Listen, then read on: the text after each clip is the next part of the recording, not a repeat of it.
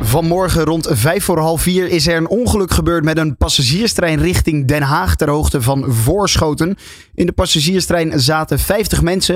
En bij het ongeval is in ieder geval één persoon om het leven gekomen. Dat is wat we tot op dusver weten. En ik ga hierover verder praten met Annemarie Moejes. Zij is van de veiligheidsregio Hollands Midden. Ja, Annemarie, wat weten jullie op dit moment over het ongeval en wat daar precies allemaal gebeurd is?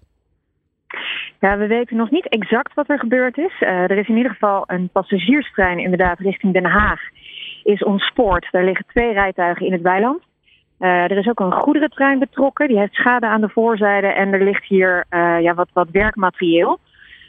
dat waarschijnlijk ook betrokken is bij de aanrijding. Maar de exacte toedracht die wordt nu onderzocht door onder andere de politie, maar ook inspectie leefomgeving en transport. Ja, hoe ziet uh, de, nou ja, de, de, de plek waar het allemaal gebeurt is er op dit moment uit? Uh, het is nu ongeveer zes uur na het ongeval. Uh, wat is daar tot op dusver allemaal al gebeurd?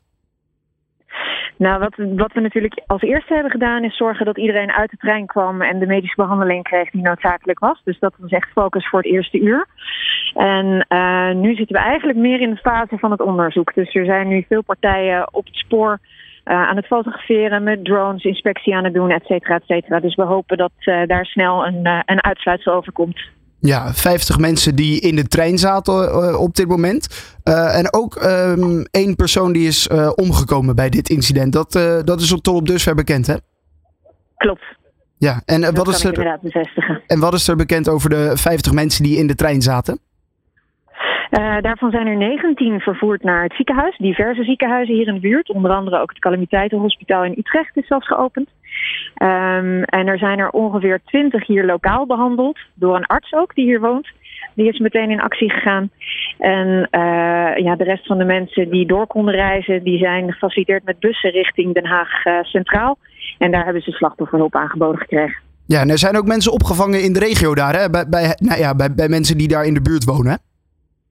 Klopt, er, er is hier een rij huizen tegenover en een aantal van die mensen die hebben hun huis opengesteld voor uh, de eerste behandeling van, uh, van mensen ja. die uit de trein kwamen. Ja, um, oké. Okay, uh, 19 mensen die dus naar het ziekenhuis vervoerd zijn. Nou ja, ik kan me voorstellen dat nou ja, dit traject eventjes niet, nou ja, niet, niet bruikbaar is.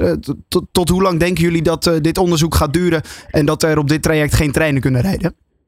Ja, dat vind, ik, dat vind ik erg moeilijk in te schatten op dit moment. Het is inderdaad nog de onderzoeksfase. En uh, daarna zal er ook nog behoorlijk wat reparatiewerk gedaan moeten worden. Want de bovenleiding is volledig stuk. En ik kan me ook voorstellen dat er schade is aan de rails. Dus uh, ik denk dat de, dit spoor een, uh, een hele tijd niet in gebruik zal zijn. Maar om exact te weten hoe lang, ja, dan zullen mensen toch eventjes de website van de NS in de gaten moeten houden. Ja, en dan kunnen we daar via de reisplanner dat natuurlijk ook uh, zien, inderdaad. Voor nu, dankjewel eventjes voor alle informatie, Annemarie Moejes van de veiligheidsregio Hollands Midden. Dankjewel. Dank. Dat was Annemarie Moejes van de veiligheidsregio Hollands Midden. Ook hebben we aan de telefoon een omwonende die alles heeft meegekregen van dit incident vannacht. Een passagierstrein richting Den Haag in de buurt van Voorschoten heeft daar een ongeluk gehad. Jaron Ooms woont daar in de buurt, heeft daar alles van meegekregen. Ja, Jaron, wat heb jij precies gezien vannacht? Nou, in eerste instantie een, een, een, een behoorlijke knal en uh, uh, dat zelfs het huis echt behoorlijk aan het trillen was. En um, ja, daar, schrik je natuurlijk behoorlijk van. En je gaat naar buiten om te kijken wat er aan de hand is. En uh, ja, op een gegeven moment dan, uh, kom je er snel achter dat er wel een, uh, een behoorlijke ramp is gebeurd, ja. Ja, kon jij snel zien dat het om een trein ging? Nou, in eerste instantie niet, want het is een korte afstand van mijn huis naar het spoor. Maar omdat het zo donker was en alle lichten ook van, de, van de trein was uitgevallen... Um, hadden we in eerste instantie niet in de gaten dat het om een treinongeluk ging. Uh, wel weten we dat er altijd s'nachts wordt gewerkt. Dus we hadden wel, in we hadden wel het idee dat er iets uh, op het spoor was gebeurd. Ja, en dat was op dit, uh, nou ja, waarschijnlijk in, dit, in deze situatie dus ook het geval dat er inderdaad gewerkt werd aan het spoor. wat heb je toen gedaan? Ben je naar andere omwonenden gegaan? Ben je zelf naar buiten gegaan? Nou, in eerste instantie ben ik zelf naar buiten gegaan. En ja, uiteraard waren de buren en andere mensen natuurlijk ook allemaal naar buiten gegaan. iedereen heeft natuurlijk die, die, die zware klap gehoord. En uh, nou ja, toen was eigenlijk al snel uh, politie en, uh, en brandweer te plaatsen. Ja, en die hebben natuurlijk ook mensen kunnen helpen. Ben jij verder ook in die buurt van de, van de trein geweest om daar mensen te kunnen helpen? Heb jij daar kunnen zien wat er, wat er allemaal gebeurde en hoe de trein eruit zag? omdat ik in eerste instantie niet in de gaten had dat het een, om een treinongeluk ging met de passagierstrein. Um, dus dat is, dat, dat, dat is nee. Op een gegeven moment was er uh, zoveel politie en uh, brandweer dat we uh, ook niet meer de mogelijkheid kregen om, om, om daarheen te gaan. En ik denk ook goed ook. Ja, zeker inderdaad. Zij kunnen natuurlijk de eerste hulp verlenen.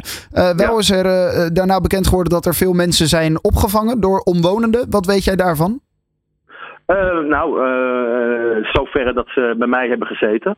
Okay. Ik denk een stuk of tien of vijftien mensen bij ons binnen hebben gezeten, ja. Ja, hoe, was, hoe waren zij eraan toe?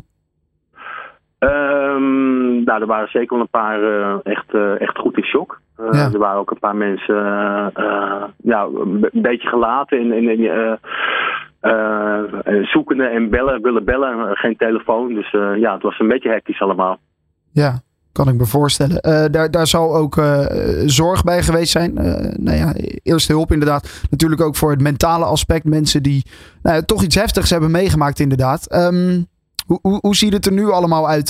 want jij kan nu natuurlijk wel uitkijken nou ja, op, op, op dat gebied. En nou ja, ziet dat nu een stukje beter met, met het daglicht? Hoe, hoe ziet het er nu uit daar? Nou, ik ben nu wel weer weg. En, ik ben toch uh, naar mijn werk gegaan. Maar uh, net dat ik wegreed, ja, het meeste ambulancepersoneel is allemaal weg. Brandweer ook. maar ja, goed, veel politie nog. En er gaat natuurlijk allemaal onderzoek gedaan worden naar, dat, naar het ongeval. Ja, ja, inderdaad. Heftig incident. Ik kan me ook zo voorstellen dat het indruk op jou heeft gemaakt. Ja, natuurlijk maakt het indruk. in eerste instantie wil je natuurlijk alleen maar mensen helpen en uh, die zorg geven. Maar ja, uh, naderhand gaat dat wel even, moet het wel even bezinken, ja, natuurlijk. Ja. Ja, sterkte daar ook uh, vandaag mee. En uh, dankjewel dat we eventjes konden spreken. Jaron Ooms. Ja, dankjewel. Graag gedaan, dankjewel. Traffic Radio.